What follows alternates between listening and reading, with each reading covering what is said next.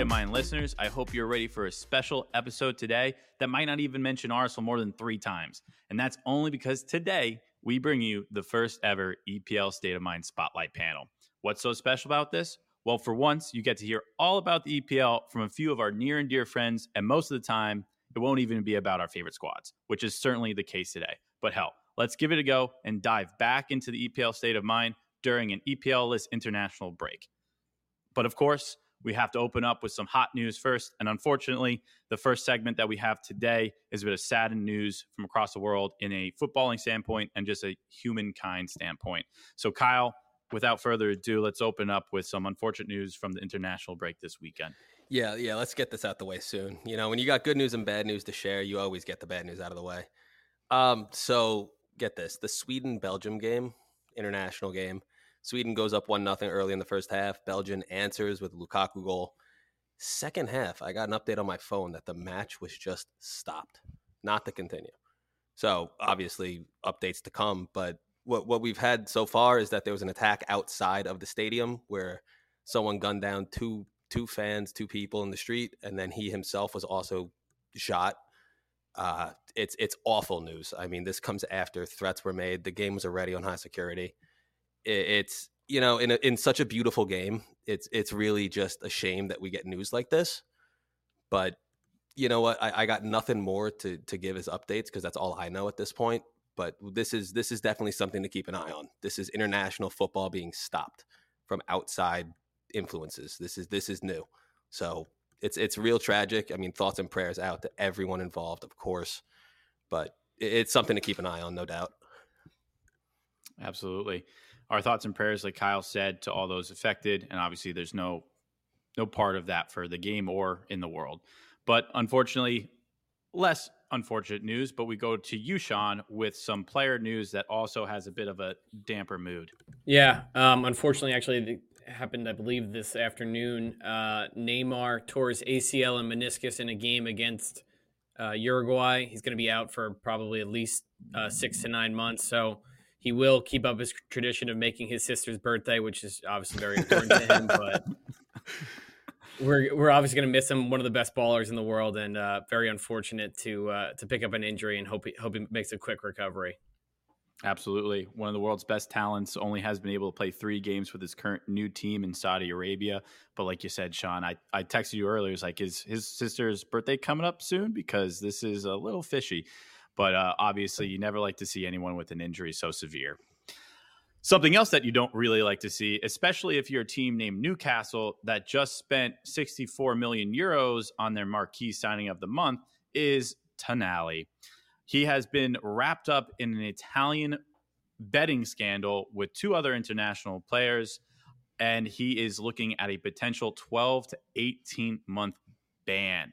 So this is the second highest signing for Newcastle. He has played an extremely important role with keeping a lot of poise and composure in the center of the pitch for them so far, and uh, has really been exciting to watch from AC Milan just over the summer. So unfortunate for all of us that he is probably looking at somewhere between 12 and 18 months and will be joining Ivan Toney on that we must screen you before we hire you list.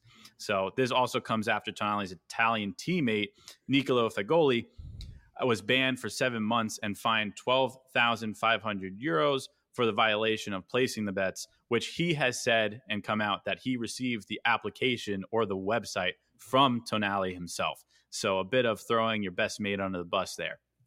But what can you do? You're Italian. So let's see. Whoa! Hey, that's ridiculous. I knew say. that would uh, that would give a rise out of you at least, Kyle. But uh, I'm throwing myself under the bus with that one with the heritage. But we do have some internationals on the call today. So without further ado, let's get into segment number two. Hot news is over, and we're coming into something really great, which is the Man United panel. So, with the international break pissing in all of our EPL Cheerios, here at the EPL State of Mind, we wanted to bring you something new and tantalizing for you all. So, for the first time ever, we are doing a spotlight panel. We assembled the Avengers of Manchester United fans to defend their team and hopefully, possibly record a grown man that isn't Kyle shed a tear or two. But without further ado, please welcome England born Manchester United fan Mike Froggatt and for not so exactly born Pennsylvania fan Brendan Heasley to the podcast for their casting debut. Welcome, boys. How are you feeling? I appreciate the invite, fellas. It's never a dull day to talk about Manchester United. They always are in the news, and anymore it seems to be for the wrong reasons. I've been a Man United fan since I was 10 years old, watching it on the grainy television. And anymore, it seems to be like those were the best days. I, as you'll find out throughout this episode, I don't know when it's turning around, but Mike might have a more positive opinion of it than I do. Yeah, absolutely. Mike, welcome. Thank you for having me uh, as well. Um, yeah, I, I, was born in England. Uh, I've been a Man United fan for now 35 years. Uh, so I got the real glory days. Uh, I, I, I was born post Sir Alex Ferguson, but only just post. He he only had the job two years uh, when I started being a Man United fan. And typical uh, I didn't have a choice in it. Um, my dad, my my mum and dad both had season tickets. Uh, so did my grandparents. Half my city's Man City fans. Half my sorry family is Man City fans. Half is Man United, as is pretty typical. But we stayed with the Reds, and now um, glad to be here. But I've been an American watching uh, EPL fan since uh, two, 2004, which is when I moved to the states. So I've uh, I'm used to the early mornings uh, the you know getting a distance, get getting the the information from a distance. But yeah, super excited to be on. Thanks, Mike. I appreciate it. I think I cut out a little bit there, but you guys might recognize uh, Mike from one other appearance. He did watch the Arsenal Manchester United game earlier in the season with myself over at Mulligan's Pub, where Kyle joined us as well. We had a, a quick little stint of a video recap after the game right outside the pub where he shared his insights. So, Mike, happy to have you back in the uh, in the EPL state of mind. And Brendan, um, just so everyone knows, he and I played soccer in college together. Been real good mates since then, and uh, we're happy to have you too as well, Brendan. Now I get to hear you complain about Manchester United via audio through the EPL state of mind, which I'm very excited for. and and you know, just so everyone remembers, Mike is from England, so he's using a VPN right now to have this whole thing wired through England. So if his mic cuts out or anything, that's why. Blame the English service. Yeah. yeah, yeah. We, we don't we don't have the level of infrastructure you guys have in the US. So I, I, would also just like to touch. I don't think we got five G yet. We're, we're, we're uh, working on it. oh, you'll get it. No, you'll you'll get it out there for sure. But you know, my buddy Ian, big United fan. It would have been a pleasure to have him here. So we'll see. He'll he'll get the Stones to come on sooner rather than later. He did promise that if Manchester United wins a trophy, he will hop onto the pod. So, you know, by 2055, we should have Ian right here with us, hanging out, giving us his real opinions. That's fantastic. Maybe another Carabao Cup paperweight. But other than that, well, look, uh, I do want to also. United and Man City split all the trophies possible in England last year. You know, so you know, where, where'd you want to? I hate that. It's true. I hate that. One one more shout out before we we jump into this thing. Um, I do want to give uh, an avid listener and a supporter of the EPL podcast who is a diehard Manchester United fan as well, Mighty, Fitzgerald. Uh, we'll get you on the panel next time, so don't you worry. I, I hope you're listening right now, and uh, this gives you a little goosebumps getting ready to go. But Sean, what do you say, man? Yeah, let's hop right into it, fellas. Um, I mean, I guess the first thing that I well, I have, you know, last year you finished in the top four. They were third in goals conceded, top of the, league in clean sheets. Somehow David De Gea won the Golden Glove, which to me is mind boggling. Um, uh, we talked about the Carabao Cup, and then they bring in $200 million worth of players this summer. Obviously, the expectations had to be really high, but I'm just curious to know kind of what your expectations were coming into the season, and then have they changed at all, you know, now almost 10 weeks into the season? Brendan, take it. Yeah, I was fully on the bandwagon last last season that, you know, Ten Hag came in, he's turning the team around. We're going to start being better every year. And clearly that's just not the case. I came into this season thinking top 4 is nailed on, you know, we'll improve on last year in terms of points scored, maybe not in terms of, of rankings at the end of the season. They spent a lot of money this year. I never give credence to that because who runs the club is just awful, and they can't negotiate anything. they could be trying to sell, you know, a box of donuts to a fat kid, and somehow it would fall through. They just, they just can't do it. And last year, th- their team was built on a strong defense. Man United didn't score a lot of goals. I think the big difference between this year and last year is this year, we haven't had a consistent back four at all. So my expectations have kind of moved on from top four to God, I hope somehow we can get into sixth or fifth, get some type of European football, something where we're not crashing out of Europe next year, where the financials get worse because we're not in a major tournament and all of a sudden we can't improve the team. And I think kind of what's glossed over is I, I know David De Gea gets a lot of slack, but I think I think it shows how important he was. It takes a lot to be a Man United goalkeeper. And so far, Onana, granted his defense in front of him hasn't been great, but he's made some individual errors. And I still like him as a keeper. But when you look at the larger whole, the 200 million you mentioned, did 55 million really needed to be spent on Onana? Would a would a center back have helped? Would another midfielder have helped? So I think what happened between last year and this year is injuries, perhaps money not well spent, and we're kind of reaping reaping the uh, benefits of it in a in an ungood way. It's not helping the team. They're not progressing from last year, and I don't see a path forward this year. I, this year could be really bad. I don't know where the bottom is. The next game is against Sheffield. You think it would be a win, but you at, at the moment you just don't know. Yeah, pre- Yeah, I mean, pressure's on if we one. don't. Obviously, Sheffield is at the bottom, but Yeah, Go ahead, Mike. pressure's seriously on if uh, we lose to Sheffield United because guess who's next week?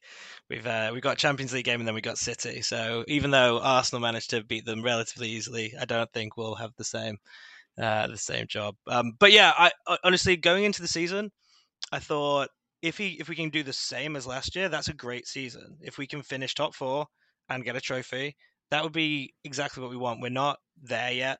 To, to, to think that he could, Ten Hag could get this team to a place where they're going to win everything uh, and, and compete on all fronts, I just don't think it's realistic. You know, when Arteta went into Arsenal, he was what did he finish eighth, eighth, and then fifth before they even started challenging for anything. So I think you've got to give him a bit of a break and see see see, see if we can build on you know what was not a good team.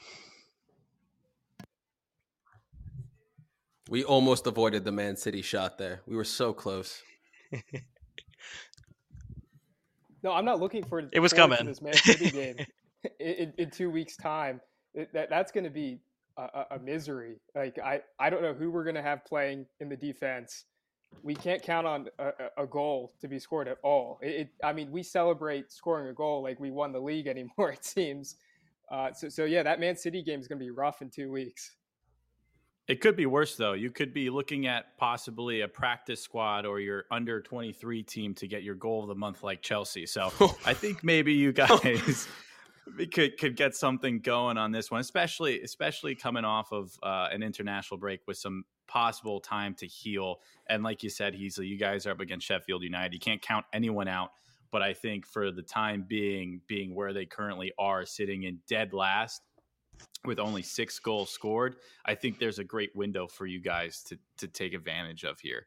Um, maybe maybe Rashford, you know, in your guys' opinion, if you could give me just a scale of one to ten, nothing else, a number here, Heasley, you first. How has Rashford's um, form been for you right now? One to ten, and then Mike, one to ten, and we'll get off to the next one. Ooh, probably, probably a three or a four, to be honest. Not great. Mike, Yeah, four. I think he's got one goal, right? Scored for, scored for Been a rough England for yesterday. That, that was a really good goal. I don't know if any of you saw it, but it was. Uh, yeah, if he can score goals like that for for United, we'll we'll be in contention. But I think Højlund is going to be really important for us. He scored three goals in the Champions League already. If he's not scoring, Rashford's not scoring, we don't have anything. And no guarantees on the defense because, uh, you know, Brendan, as you were saying, we had we have all of our first choice back four injured, so not looking good. Harry Maguire and Johnny Harry Evans. Maguire. Oh God, don't say that Say- name. Which one? Which one? Which Harry one triggers you more? Oh man. Yeah, but Jonny Evans is older than the like the the sand on the mountain. So he's like what 37 years old. He was he was a youth academy guy like the last time that Manchester United won a trophy. It- you, you know Like what's a, funny league, about should that? say. he was just he was just coming on during the offseason to, to get some training and to kind of you know get get up to speed again he wasn't going to sign for the team And lo and behold, at the end of the transfer window, Man United plaster out, oh, we're signing Jonny Evans to a one year contract. And he yeah. got bullied by Wrexham. I don't know if any of you saw that preseason game, but uh, yeah, Paul Mullin made him look an idiot. Uh, so I was really worried. But he's he's done well. He that that assist for uh, for Fernandez's goal was was pretty nice. Uh, you know, left foot from from pretty deep. So yeah, I mean, if he can continue could, to do that, big. I'm be okay. You know, like the the Man U pickups recently, I, have been questioning a, a bunch of them, but you know, it's almost the players that I would go against. Like, why would you sign Eriksen? Why would you sign Casemiro? Like, you know, players that I just don't think really would fit. Eriksen's real old at this point. You know, he's coming off that mm. brutal injury, like that very scary. I wouldn't even call it an injury, but that very you mean dying? Moment. You mean dying? Yeah, I right? mean, I guess that's an injury, right? But um, you know, and, and then it's the players that I would expect to perform, like Sancho, Antony, guys like that, that they just not performing. So you know what, this this pickup, this signing, this one year for the guy that I personally don't see the point of, it, it could prove detrimental for you guys. It could be big. Yeah, the only I probably just misused well, that word, but between Evans and Maguire is you know Maguire has a mistake in him. Like we, we we've all seen the memes, we've all seen him play. Understatement. Evans is old, and I'm not championing his signing at all. But I mean, you just know Maguire has a mistake in him somewhere. Absolutely, and you know it's all about the the guy behind the clipboard making all the decisions, which kind of segues into our next part and kind of to what you're you're getting at at the beginning there, Heasley. And for me, it's it's Aaron Erik Ten Hag, right? So, question number two to you boys, and we'll start with you, Mike, this time. On a scale from iceberg to Red Devil's Den hot, how hot is ETH's seat right now? Or is it a matter, like you guys were saying, that he hasn't been able to put out his preferred starting 11 uh, because they're just not fit? And like uh, what would be your guys' ideal starting 11 uh, so as far as is he going to lose his job uh, the the glazers have typically not sacked a manager unless they're not going to finish in top four and as soon as that's guaranteed then the manager gets the bullet so i don't think anything's going to happen anytime soon but lose to sheffield united lose to copenhagen and lose to city we'll see. Uh, these things change quickly. But uh, overall as far as you've got to t- factor in these injuries. a couple seasons ago, when Liverpool fell off hard, it's because they had injuries and just not as many. Man United have had 12 first team players with injuries so far this season. And nobody was saying that Klopp's job was on the line. I know he had more money in the bank than Ten Hag has, but um, I think you know you just have to look at the teams that he's able to put out. Um, and now, what's my preferred lineup? You got to stick with Onana just because I don't know the other goalkeepers in the team. I mean, Tompkins, you know, we.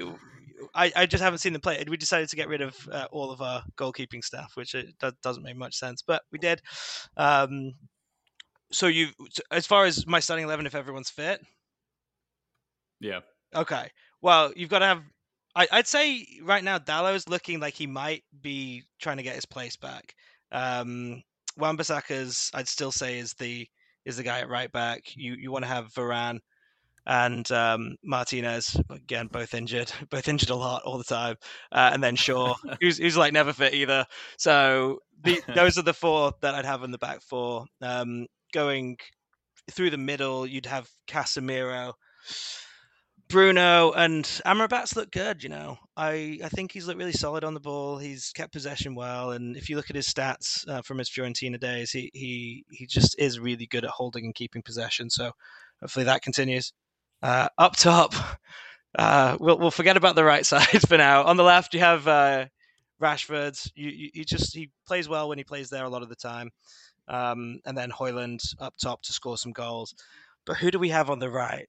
Uh, uh, I, honestly, I, I don't hate Mason Mount on the right. I don't know. I, I think there's no good option. Antony's obviously back in the team now, but he he wasn't doing great before he had his uh, absence, his sabbatical.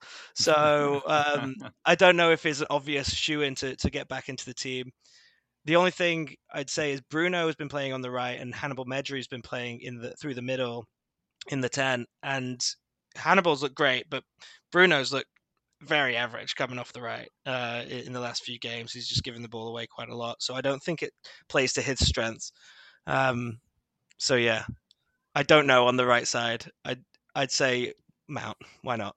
Give him a go. Can't be worse. Yeah, right. Real quick before we pass it over to you, Heasley, and I'm sure maybe you'll you'll sneak this guy into your starting eleven. But I know he's young, but he's extremely talented, and it seems like he excites every Manchester United fan as soon as he touches the pitch. I know he's typically playing played on that left side, but why not throw Garnacho on the right side? I know it's not obviously the best side for him to cut in, but he's got the legs, he's got the drive he definitely can probably outpace and outwork Fernandez over on that right side. W- what are you thinking of that one, Mike? Well, he started at the beginning of the year and he didn't impress. Um, so yeah, yeah, t- yeah Ten Hag gave him a, a, shot when we had to play Rashford through the middle because um, of Højlund's back injury or whatever the reason he wasn't playing was. Uh, so he's been given a shot recently and he didn't take it. I really like him as far as as you say, super exciting, talented player but at the end of the day, he was given a shot and didn't produce. I would love to see him come on, uh, come off the bench and be an impact sub. That's what you know he's shown he's really good at. I mean, if you look at the the game against City last year, he was able to come on and you know get get Rashford the ball for the goal, and I think that's just where he's able to add value right now. Still young, yeah, give him time. People are, oh, absolutely. Some people have to know their role, and and if you're a super sub, that's almost as important as starting. So Heasley, you're starting eleven and and your position on Erik Ten Hag. Yeah, my starting eleven doesn't um, deviate too much from what Mike said. I would keep the back five the the same way Mike said. The midfield, I, I go with Casemiro, Amrabat, and Fernandez. Um, I, I, think you need that balance. We saw that with Arteta earlier earlier in the season when he tried to play two attacking midfielders with Odegaard and, and Havertz, and, and it just didn't work. And the same thing trying to play um, Fernandez and Mount in the midfield, it just doesn't work. Um, the Mason Mount signing baffles me, but that's neither here nor there. Um, where I do differ is, is in the, the front three. Um, I know Antony was a, a high signing. That, that's not his fault, um, nor is it Erik Ten Hag's fault. Um, and I know he hasn't been scoring a ton of goals, and, and he is on a, a sabbatical with some some issues that he's working through. Uh, but he is he is Erik Ten Hag's big signing from last year, and he works his socks off. He tracks back, something most of our wingers don't do. And it, I mean, it's super important when we have a, a, the back line the way it is now. I would keep Højlund up top. Uh, you got to play him. He's the only striker we have. Martial's made of glass. He can't stay healthy, you know, more more than a game or two in a row. Um, oh, I um, forgot about him. Yeah, it, easy to forget because he hardly ever plays. uh, on the left side, though, and this you, you stole my hot take. Um, I was going to say we should start Garnacho over Rashford. Uh, Garnacho had his chance earlier in the season. Yeah, he wasn't producing. The lad's only 19 years old. Every game is not going to be a, a great game. And and in my opinion, Rashford got got his big contract, and he seems to has taken his foot off the pedal. He hasn't scored a ton of goals he hasn't been performing. He needs to be dropped for at least a game or two. And we saw just last game against uh, Brentford what an impact Garnacho had when he came off the bench. He will work. He is a bright spot in the team. Maybe he doesn't keep Rashford out long term, but he's got to get a run of games. Something just isn't clicking with with Rashford. He doesn't track back. He makes some errant passes. The loads of goals he scored last year were great. Don't get me wrong, but they dried up in in late spring. He was he was kind of carried across the finish line, and you, you, know for him to be consistently in the team the way he is, he needs to be scoring goals, and he's just not doing that. Um, yeah. But as far as Ten Hag's hot seat, I, I, mean the guy needs to bundle up, put on his mittens, and, and snuggle up with a penguin because his seat's ice cold. Um, since uh, Sir Alex retired after the 2012-2013 season, we're now on our fifth manager in like 10 years. I mean, what's the point in sacking another manager? Uh, what's nothing changes. We we've gone through this song and dance as, as United fans. You, you sack the old manager, you bring in a new one, you get the new manager bounce for a season. The players will, will work hard. The uh, the board will back them for a season, and then in the second season, when you get top four, when you get a little bit of success, you know leadership takes their foot off the, the pedal. Players get complacent. I, I just don't see the point in, in sacking another manager. Obviously, if he goes on a, a horrible losing streak, uh, you just got to do it. But you know, in my opinion, it, I mean, who are you going to bring in? Who who would you bring in? Could you pry De Zerbi from Brighton? I, I, I, don't know. Graham Potter did that, and he's out of a job in like eight months. So I don't think De Zerbi is going to be like, yes, I'd love to leave my position with a well-run team that's having success for the dumpster fire that is Manchester United. It seems like. So I, I don't know who point, you would get to point. replace them, and, and, I just, to be honest, I don't see the point in, in firing Ten Hag. You know, aside from a horrid run. For sure. Yeah, I, I think I think you hit a lot of good points there. Um, I don't necessarily think, and and we'll touch on it later. I don't necessarily think it's all down to the manager because, as you alluded to earlier, Brendan, it's just a very poorly run club. You know, in terms of transfer business, um, Antony's a perfect example of that. I think initially the fee was supposed to be around fifty, and then uh, United kind of just spent all summer going after Frenkie De Jong. It failed. It didn't work. Um, they weren't able to get him. They pivoted and kind of panicked for Casemiro, who looked great last year, but he does look like he's lost a little bit of a step. And I think that's why they brought in Amrabat to run those hard yards for him in, in the midfield. Um, but and the other one I, I, totally agree on, and, and no one's going to be surprised to hear this ever listen to me talk about him. But Mason Mount, I just he's not a 55 million pound player. He just is not. Um, I think I think to Mike's point, I think he might be better off in a 10 or or on the right wing. Uh, but as an eight, I just don't see it with him. Um, and it, it, just really it, it really makes me question who's in charge and fr- from a director of football standpoint because there's no clear identity or plan it seems with the way that man united's run. Yeah uh, i mean I, I can absolutely agree with that. Going off what brendan had said though i mean you're, you're asking what type of manager could possibly come in. I mean, you guys can yell at me, DM us if you want, scream at me, but like, what about Wayne Rooney? Oh you know, God, I mean, how no. many how many teams have taken No, we we've you know done the ex player. We've done the we've done Ollie. You know, jobs for the boys. Everyone's got a smile on. That those were a fun first year. I, I no no no more player managers. listen, listen. I don't know, Kyle. You like you, you love Frank Lump, Lampard I so much, and he did so name. well. I mean, it's Lampard, absolute legend. The disrespect, your brother would be so mad at you for that. Call him Lumpard because he's a fat fuck. You know, I'm just going off. I mean, look at look at Xavi at Barcelona. Sometimes players work; they just do. But um, yeah, because he played at Barcelona. You know what? He just, had like just... the highest football IQ of his generation. So, I mean, yeah. Wayne Rooney, come on one of the best players to, to ever play in the Premier League. I, I, think it's inevitable. It will happen. Just get David Beckham. Just get. Oh, David oh, now we're talking. All right. You know, I think he's pretty busy in Miami though, so we'll leave him. but uh, you know, Brendan, you were mentioning, you know, it, Rashford. He's just not there at all, and the impact of that. But I mean, if we just remember last year, there was that what 10, 11 game streak that he went on of goals, and we talk about impact. There were players all around the world. Jude Bellingham, Erling Haaland. I mean, Mbappe even did it once, who were like mimicking that celebration. I mean, talk about an impact player.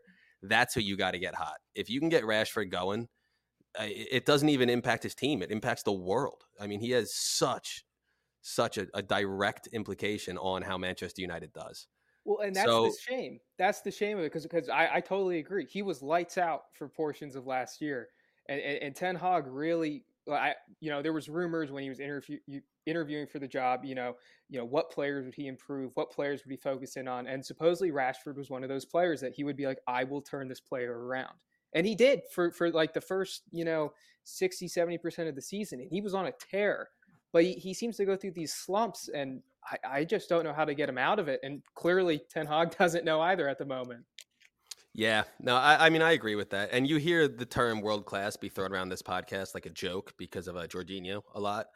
But um, I, I will say that I think Rashford at his potential could be world class, and he's one of the few players on that team that has that potential.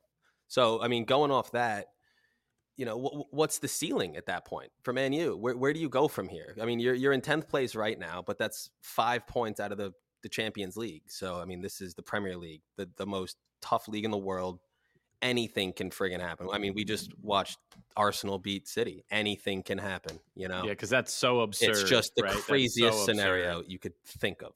But I mean, what's where do you go from here? You know? Hopefully up. Hopefully not the other way. I I want to be going back up. Um, you, you know, kind of like what, what Mike alluded to about just just the insane amount of injuries that happened all at the same time. Like I, I don't know if they're just not like growing the grass over at Carrington and, and they're playing on like pavement, but you, you know you have injuries to you know 12 first team members, even fringe players like uh, Kobbie Mainoo, who really impressed in the offseason, who everyone was really excited for, got an injury. You know Malacia, he I, I have not heard what his injury is other than he's out for like a year. You know the, these backup players are even out, so I, I, I mean you know what Mike said is the team just needs to get healthier, and unfortunately that takes time. And you know with the schedule of the Premier League, with the demands of of all the tournaments, you just don't have time, and and that's I think what is concerning to most United fans at, at the moment is there's no time to get healthy. Yeah, yeah I think. Do you finish? Do you finish real quick, Mike? Do you finish top four, Brendan? No. Okay, Mike, off to you. I'll end on that one. so that so that's the ceiling right? So as far as how can this team do, the best possible scenarios, I think, is not, not is not first, is not second. I think if we can redo last season, that is the ceiling for us. So third or fourth, maybe a trophy, probably not. Um, but realistically, I think this is going to be a harder season than last season. Uh, I mean, I know we've already talked about the injuries, but they make a big difference. If you have half your team gone, what are you supposed to put out there? Um, you know, not everyone is like Chelsea where everybody's kind of the same level quality, which is not good enough. Uh, and they're all interchangeable. But oh. yeah, I think I think it's going to be I think it's going to be a long season, but I think we'll have some fun along the way. I think we'll you know we've got some exciting young players, so hopefully we'll you know put some runs together and make it worthwhile. I was getting up in the mornings and watching. Well, Mike, r- real quick, who, who, do you see United beating out to get in the top four? Because right now, I know Tottenham is Tottenham, and I'm just waiting for them to collapse. Tottenham's on top, automatic. and, then, and, then, it's Arsenal and Man City. I, I can't see United getting top uh, above them. And then you have Liverpool, Aston Villa. I, I, I mean, uh, unfortunately, I, I just I agree. I would love for them to get top four, even match last year in third. I, I just don't see how they're going to do it. I don't see who above them you know, in the top four or five the way it currently is, even if we rip off a, a, a, game, a run of wins, who are they going to be out? Who, who in that top four is going to drop points? And, and we can say Tottenham, but I I just don't know. yeah, I, I think Liverpool. Um, I just I, they seem like they're good, but are they? I don't really get it. How they're continuing to, to win games. I, they're always like you know, Liverpool. They, they get a lot of good decisions going their way. But at the end of the day, I don't know that we're going to do it. But these are the teams we have to beat out. If we can't get past Liverpool, if we can't get past Spurs, I completely agree with you, Brendan. We we we've got no chance of, getting in touching distance of City. Um, even even though everyone's down on City, they've lost what three of their last four games, something like that. Uh, that that is the anomaly. They'll be back. Um, so yeah, we're not going to finish above them. Arsenal look good. They look good last season though. So we'll we'll see how that goes for them. Um, but yeah, they're definitely going to finish above United. So I don't know. Head to head games. We'll see if we can actually, you know, go to Anfield and win. Or you know, we already lost to Spurs, so that was a travesty. that VAR decision, that was a travesty. We've seen that every week. The VAR decisions. What is a handball? What isn't a handball? I don't know. Well, yeah, it depends if it's against Man United or not. It seems like, but no, I mean it's it's been small things, right? Like you watching the Spurs game, we actually were in it. The Spurs were better, but we were in it, and we could have won that game. The Arsenal game, I think it was really 50-50. Um, I know I, I watched it with, with, you, Kyle and Tess, and then you know if that goal had stood, if that VAR decision had uh, gone the way of uh, of United, I think that's a game over, and that's three points. And you know we're having very different conversations. So fine margins. Agreed. Well, Sean, you you were quiet over there during the uh, the Liverpool comments, but I did see a hand raised before. You had something to add, not necessarily about the Liverpool comment, but just uh, kind of wrap up question three and pop into four. Yeah, I think um, you know. Besides Mike, claiming that we're Liverpool. I mean, we literally just got hosed against. I was, wait, I was waiting for this. I was just got absolutely bent over. No lube, no sandpaper finish. Like that was outrageous. Yeah, that's every week Man United. Regardless, I think I, I think we're in a better position than Man United is right now. Um, to you know to finish in the top four. I, I just think that there's more consistency on, on a week to week, and obviously injuries play a major role in that. But for the most part, you know what what Liverpool's lineup's going to look like, um, and and I think there's also just more consistency there um, in terms of goals, uh, which is something that Brendan talked about before. Højlund, I actually think really highly of, and I think he's going to be a really you know good player for a long time.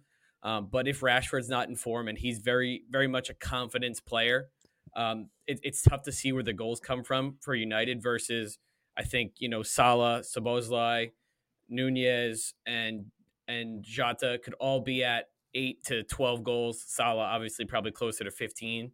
So don't forget about Diaz. And, and and Diaz obviously he's not played his best so far, but he could also be in that eight to ten goal range as well. So I just think um, in terms of goals, you know, at the top of the table, that's really important. And and I think Liverpool has the ability to manufacture those goals and chances a lot easier than United, at least you know so far.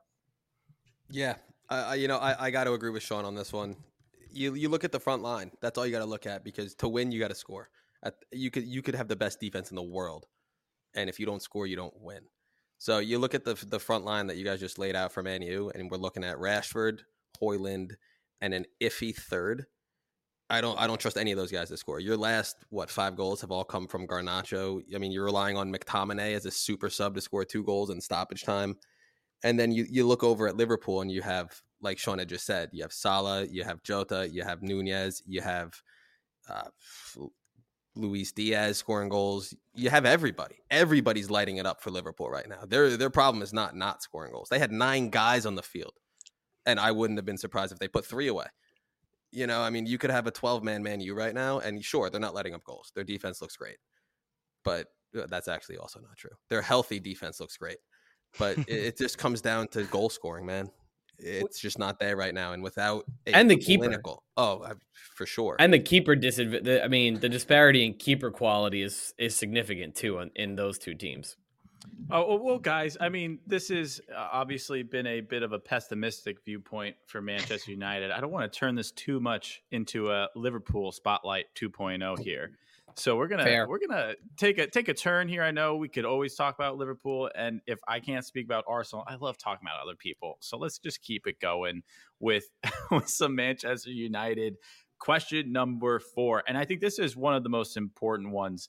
And uh, Heasley, Brendan, you alluded to this very early on with ownership, right? And some of what would be EPL State of Mind's hot news from the start of the show is that Manchester United, the Glazers, have actually sold 25% of the company to Sir Jim Ratcliffe. So, what does this mean to the team? And then, more importantly, what does it satisfy the fan base? So I know Mike, you did a deep dive into this, so we'll start with you, and then Brendan, I want you to fill in those gaps. But like as an Arsenal, Man City, Liverpool, and an EPL State of Mind listening group who who are not in the weeds of this, you guys have been searching right. for a new owner for so long. We mentioned it so many times last season that you know are they going to get bought by overseas? Are they going to go to Ratcliffe? He was in the in it from the start. What's going on, Mike? So we don't know. The, the things that we do know or that have been reported, we don't know how factual everything is. So things can change overnight. But you know, the, Sheikh Jassim had bought the club, then Ratcliffe had bought the club, and then vice versa, and it's gone back and forth. And it seems like Jassim's pulled out of the bidding process now. He's done an official statement, which means he probably didn't get the successful bids. So as soon as that happened, we got a lot of news about Ratcliffe's 25%. So what has been reported is the 25% is split in half. 12.5% of that is Glazer preferred stock, uh, and and 12.5% of that is uh, what's on the stock exchange, the public. So Glazers currently, before this goes through, own 69%. Nice uh, of the company. Uh, uh, uh, of money because I mean they've been fucking us for years, so you know it makes sense.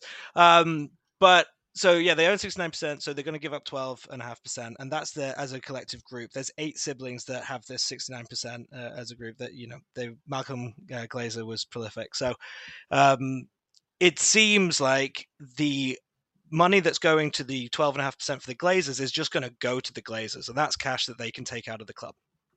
The 12.5% that's being bought um, of the public offering that is probably going to be a cash injection into the club, and that's going to be used as the strategic partnership that they were looking for for for you know cash injection. So this could be used for um, you know player sales uh, sorry yeah player purchases uh, renovations to old trafford. I think there's been a big push uh, for that. They you know i actually haven't been back to old trafford since ten hag took over um, but even before then it's in a bit of a state of disrepair there's leaks in the roof and you know while it's easy to fix it's now one of the oldest stadiums in the country um, going to the back to the euros a little bit we had the announcement that uh, the UK and Northern Ireland was going to host the the Euros uh, next time around in 2028.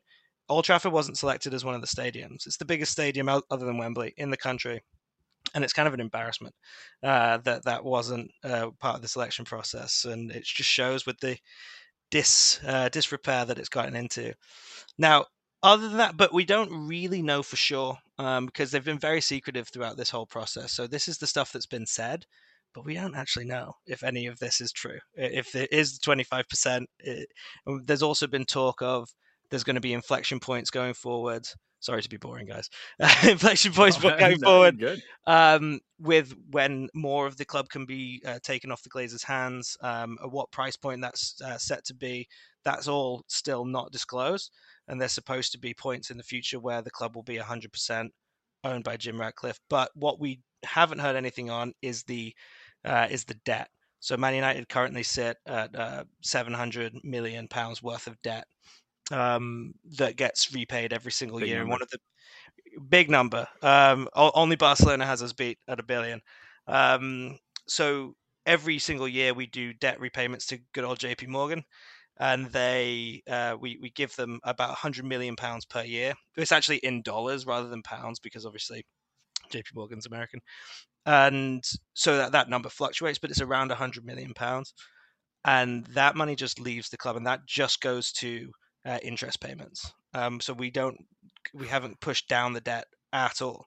Now, any business major at MBA will tell you that um, debt is free money and it's good to have healthy debt, and that's how you run a successful business. But it just doesn't sit well, um, you know, with the club when they have just so much debt, because this that's a number that gets impacted for financial fair play. The amount of money you push out um, to to debt um, to servicing your debt is a number uh, as part of your cost. So that's 100 million a year that Man United could have had more for transfers, and that's been for 16 years now.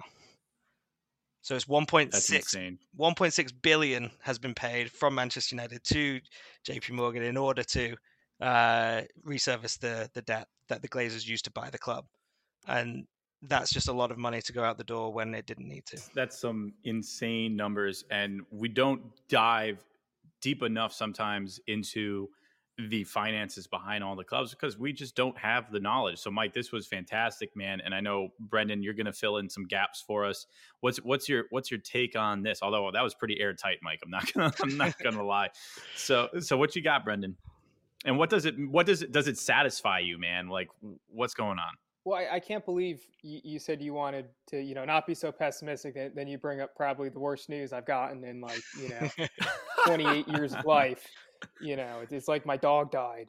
But um, I, when I told you I was moving out early, a month early from college, I thought that was going to be the worst news in your life. Too. But this is that, this is new to me. That was a lonely month. I'm, I'm going to say. Um, but uh, it, it's just it's just a mess. You, you know, Mike touched on a lot of it. You know, the nearly billion pounds in debt.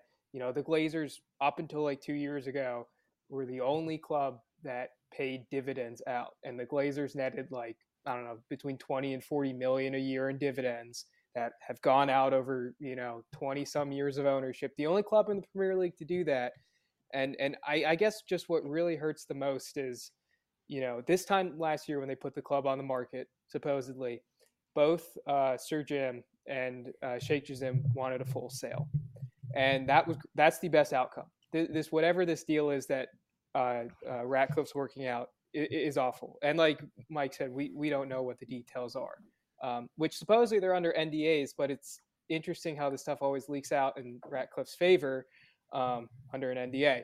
But he's he went from buying 100% of the club down to the 69% um, to buy out the Glazers, then down to like uh, was it the 25% it is now. But you know, as Mike said, that's 12 and a half to the Glazers, 12 and a half to the uh, public offering. So what does that really do?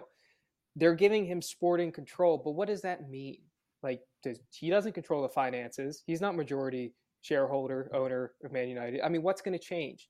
And you know, over the next three years, if this deal does go through, which is interesting because they delayed putting it to the vote to the board tomorrow by two weeks. So what's going on with that? Is it is it really done or not? Um, but it, it's just a mess. You don't know what's going on. The clauses, whether Sir Jim can buy more at specific time periods, you know, what's what's the escalation rate? What happens if Man United doesn't meet those marks? Does do the Glazers stay? What happens then? And the most frustrating thing is I think all Man United fans just wanted the Glazers gone. And Ratcliffe did deal with the Glazers. He's just as much an enemy of the club as the Glazers are because he's the guy who's keeping them there. You can you cannot want Qatar. You can say whatever you want about him. I don't care who the entity was, as long as it was a full sale, because they just need to be gone. You know, as Mike said, the, the stadium's rotting. We're a billion pounds in debt. The I think the renovations to bring Old Trafford up to standards is like a billion pounds. I mean, they just added Wi-Fi this year to the stadium. They put out a notice saying we've added Wi-Fi to the stadium in 2023. like why? And and a brand new stadium is is you know two billion pounds right there is about you know two to three billion pounds just to offload the debt and, and bring the stadium up to standards where's that money coming from ratcliffe has tried to buy two clubs in like the past two years he tried to buy chelsea and he tried to get a stake in barcelona he's supposed die-hard man united fan this is his third time trying to buy a club so I, I don't know if he really is a man united fan it doesn't matter too much to me but he's posing himself as the man who will put uh, manchester back in manchester united and I just, I don't see it working. Even if he gets control of the club, where's the money coming from? Oh, he'll saddle his company Ineos with it? Or are they going to be okay with taking on a billion plus pounds of debt? What's going to happen to that? It, it's just an untenable situation. I, like I said, I'm in between the stages of denial and depression. I would hope that in this in this next two weeks, some miracle comes in and and Qatar say we'll we'll do a deal. You know, I don't think that'll happen, but this this doesn't help Man United. It doesn't put them forward. I mean, are any of you, as other team uh, supporters, are you quaking in your boots about Sir Jim getting the club? Not with a twenty five percent stake, no. no yeah, I, I I think you're spot on. The more anytime the Glazers or the the their hands are on Manchester United, I'm okay with it. Like I think to your point, the Sheikh coming in and buying the the, uh, the whole club and clearing all the debt would have been the best case scenario, and a situation where the Glazers still have majority control with a new ownership and and they probably got the funding that they wanted and they're probably they're happy to keep the club is the worst case scenario for United. Yeah, I, I think this one comes down to whether or not they bought the club as fans or businessmen. You know, are, are you are they trying to make money on this? Or are they trying to build this team? And there's no correct answer to that until we see the next couple weeks. So, like like you said, it's just wait and see at this point. It could be great. It could be devastating. Well, that's the the funny thing. The Glazers bought Man United on debt in 2005. They immediately saddled the club with the debt from buying, from purchasing the club. The money they needed to buy the club, they saddled. They saddled right back on Manchester United. And like Mike Mike said, they've paid so much money over the past 20 years just in interest payments and they hamper the team in terms of financial fair play. You know, you, you have debt repayments. I, it's like 50 million a year or whatever. It, it's ridiculous, and they keep doing it. And they're in such a poor financial state now. I, I mean, we had to bring in, and, and we mentioned earlier about why bring in Eriksen. Well, he was free. He didn't cost any money. There was no transfer. He was free. Why did we? I, I mean, we had to loan Amrabat we couldn't buy him. We waited all summer for a player who only wanted to come to Man United. We could only loan him. We didn't have 15 million quid to be like, here you go. It's just an untenable situation. And if this deal does go through, Ratcliffe will be forever known as the guy who kept the Glazers at Manchester United. There's no guarantee he will get them out. There's no guarantee that he will be successful with Man United. And the worst part is, we won't know for three years we won't know until 2026 whether he got the Glazers out or not, and if the if the club is any any further success. I mean, what money is he going to pump into the club now? He's not going to renovate the stadium. He's under a ticking time clock to get this team to start winning, to start bumping up the value of the club. He's not going to invest in the in the stadium. He doesn't care about that. He has he needs to invest in the team. So it, it's just a real unfortunate situation that we could have had a full sale. That you know United could have been back to buying the best players in the world. I mean, James, we, we were talking last week, uh, uh, you know, watching the Beckham documentary. United had the mm-hmm. best players in the world, and then they still bought the best. I mean, you had David Beckham, mm-hmm. you had Paul Scholes, Roy Keane, Rio Ferdinand. I mean, real great players. I mean, a little bit of a tangent. I mean, Jude Bellingham should be an English player. The best players in England should be playing for Manchester United. And he didn't want to join Manchester United for whatever reason. There's probably a litany of reasons. He probably walked into Carrington and saw it looked like from like the 1980s and was like, I don't want to do it. I mean, Ronaldo had that quote. The the uh, training facilities hasn't changed since he left, you know, a decade plus ago. So it's just, I, I just don't see how it's going to work. We're just going to be in a state of mediocrity, and, and nothing's going to change if he does indeed follow through with this uh, supposed deal that has been pushed back another two weeks. Well, you both bring up some some really great points Mike, your insight of actually being there when the the stadium was in the current state that is a disarray. Heasley, you're bringing up great points that they just haven't brought the big names for you know the big value. Ronaldo came in towards the end of his career. Eriksen was free, which in in in all honesty was a great pickup turned out to be. And Manchester United definitely have some TLC to take care of, which I think the big part that you guys have have really harped on is is getting new ownership. But you know, with this information, although times seem bleak, I think we'll we'll see a little bit of a turnaround, hopefully informed from the guys after this international break. We don't know how many points they'll get out of the next run of games. We kind of highlighted that that last episode. They've got a difficult spell after after Sheffield, I believe, but you know, I really appreciate you guys popping onto the panel here. Some really heavy hitting questions, brings in some real insight to everyone who isn't, you know, in the weeds of Manchester United. Something that I definitely could not have brought to the table. So, Mike and and Brendan appreciate it a lot. And hey, man, based off of this, I'm sure the feedback's gonna be fantastic, and we're gonna have to have you guys back on on the next Avengers panel. But for now, I think it's time for us to take a quick pause here and we're going to go straight into segment number three, which is pretty much our, our look ahead that we do, which is the must watch games. And I'm sure if we forgot about anything, we'll get our final saves from the boys right after this.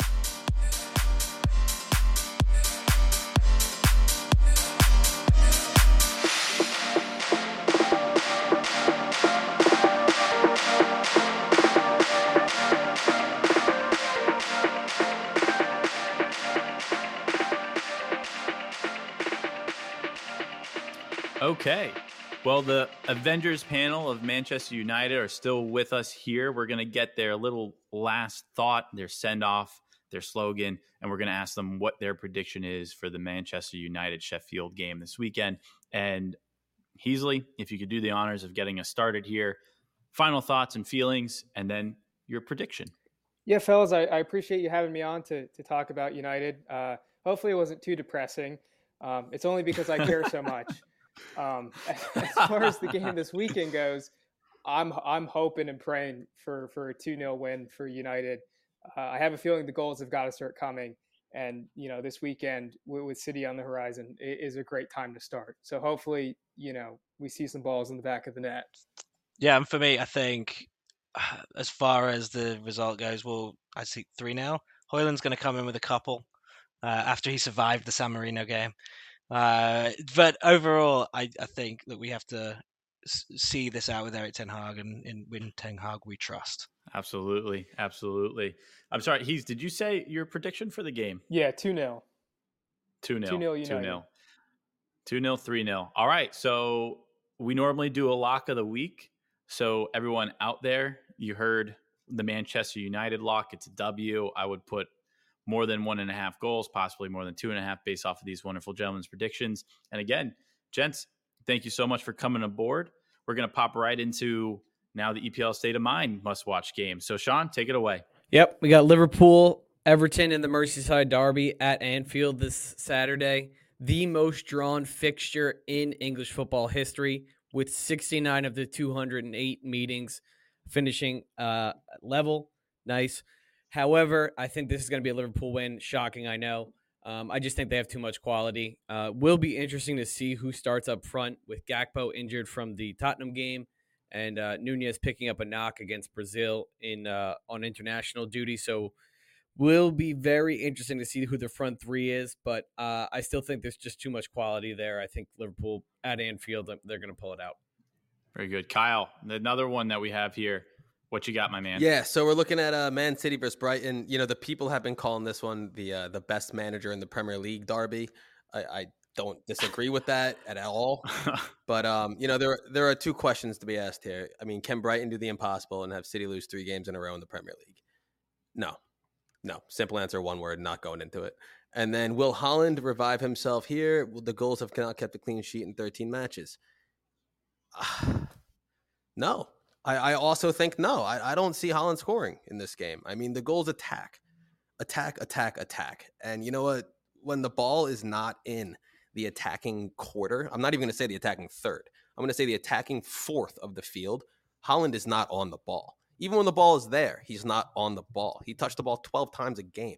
So no, I, don't think this is the game. I, I don't think Haaland comes back legit to Erling Holland's status until Kevin De Bruyne comes back to the field he's the only one I would say in the world capable of those those passes that Haaland latches onto, and no one else can. So yeah, I mean, there you go. I think City wins. It might be a two to one. It might be a three to two. I mean, both teams are going to score. I the fact that they win only comes from them being at the Etihad. That's it for me this week. They have they've been in the worst form I've ever seen them in under Pep Guardiola. Yeah, it's tough. You know, it might be time for. I know a lot of us uh, out there Don't have. say it. Uh, Don't you say it have Haaland. I don't think you you think I was going this way. It might not be time to captain Haaland and uh, maybe trade up for possibly do a double swap and get Mo Salah in there if you do not already have him in your squad. Yeah, all right. So, Yo, Sean, you up for a, a Haaland Salah trade? No, he's talking about in fantasy. In fantasy in in uh, yeah in our EPL State of Mind Fantasy League. Oh my god! Oh, I think it belongs in your Kyle, this, is that is that egg on your face? That's a tough one. That's tough. that was tough. At, at, the end of the day, at least at least it wasn't a real proposition, you know. Yeah, no, no, no, no. Kyle was about to drive to New Jersey and punch James. Salah, yeah, right. He was he was literally going to come from the Hamptons and just just destroy me. But um, what would be destroying a Arsenal loss against Chelsea that is home for Chelsea at Stamford Bridge. This is on Saturday at 12:30. This is uh, obviously one of the many many many London derbies we have. It would be a horrible game for Arsenal to drop points post their one of their biggest win in years against City. Uh, Chelsea are coming off of a three-game win streak in all competitions and coming off of one of their biggest wins of the season, the biggest win of the season for them, 4-1 away at Burnley. Do I think that Chelsea will beat Arsenal? No, I think this will probably be a 2 nothing win to the Gunners away and I think the main point or the main goal for the Gunners should be is just shut Sterling down. You control Sterling, you control Chelsea because no one else controls Chelsea besides Sterling and he has been off to a hot start and really been the only exciting thing for the Blues. So, in my opinion, this is a you know a couple years ago this would make me as an Arsenal fan very shaky, uh, not knowing which Arsenal team would show up. But I think uh, based off of our performances, coming off of a great win against Man City and a little bit of a break, hopefully Saka gets back into the starting side there. I think this is a two nothing win for Arsenal. The other game that isn't one of our favorite teams, but should be a must watch, and because it's the solo game on Sunday, this is Villa versus West Ham at Villa Park at 11:30 on Sunday. West Ham have not lost to Villa in their last 11 meetings. They've won 7 times and drawn 4, all of which Villa have been kept to no more than one goal. But it could be different this year because Villa currently are third in goals scored per match. So this should be an exciting one. They're very close in the table. Villa's in fifth, West Ham is in seventh. Both teams have been outperforming what they have been expected to do this season. So expect this one to be one of the most exciting over the weekends. And Sean, I don't know if I'm dropping on this on you last second here, but I believe technically you are our lock of the week. Yep. So I do have a lock prepared. I took Brentford minus 120 over Burnley. They're at home at the G Tech. Um, Burnley's a little bit of a shambles defensively. I, I like the Bees to take all three points this weekend. And I also just quickly, Gustavo Hamer is going to score against United, and Chelsea's going to draw Arsenal. I Mic love drop. that. I absolutely love that. Although, I mean, we can also go in and say, I, I think we can all agree that Brendan and Mike chose their locks as Manchester United over Sheffield this week. So we can officially start our uh, Mount Rushmore of guest locks of the weeks. So we're gonna have Mike and Brendan. Number one, Man U. Let's see it. I stick around. Um, I, I just, I, I just see us winning. I can't, I can't. Sheffield United have been bad this year. They celebrated getting one point, and they said, "Hey, now you guys can stop talking about it." Uh, you know, we're not going to go score uh, pointless the whole season, but I think them being in the Premier League is pretty pointless with how they played this season. Yeah, yeah. if we lose or draw to, to Sheffield, I, I mean, I, I don't know how much worse things could get. Brendan, we're gonna be have to send out a, a wellness check on Brendan if, if they don't if they don't win because he's making me a little depressed and I don't even like United. Oh, I've been it's been a rough week. yeah, I mean, I mean, Mike has seen it all, right? So he came in, like he said at the intro, he came in two years uh, Ferguson style, and Heasley, you've you've you've seen a bit as well, but I think you're you're still loaning or or wanting that that that victory that Mike has experienced in his in his youth. But I love to see it, gentlemen everyone out there in the EPL state of mind, we always appreciate the listen. We appreciate the participation, especially here this week with the panel. Please let us know if you want to be part of the next Spotlight panel or Spotlight or whatever you want to do. We're always open to involve our listeners, and we thank you all for it. And hopefully, you got a little insight of the Manchester United circus or progressive movement that they have going on right now. We are not sure yet, but thank you, everybody. Until next week, everyone, enjoy your weekend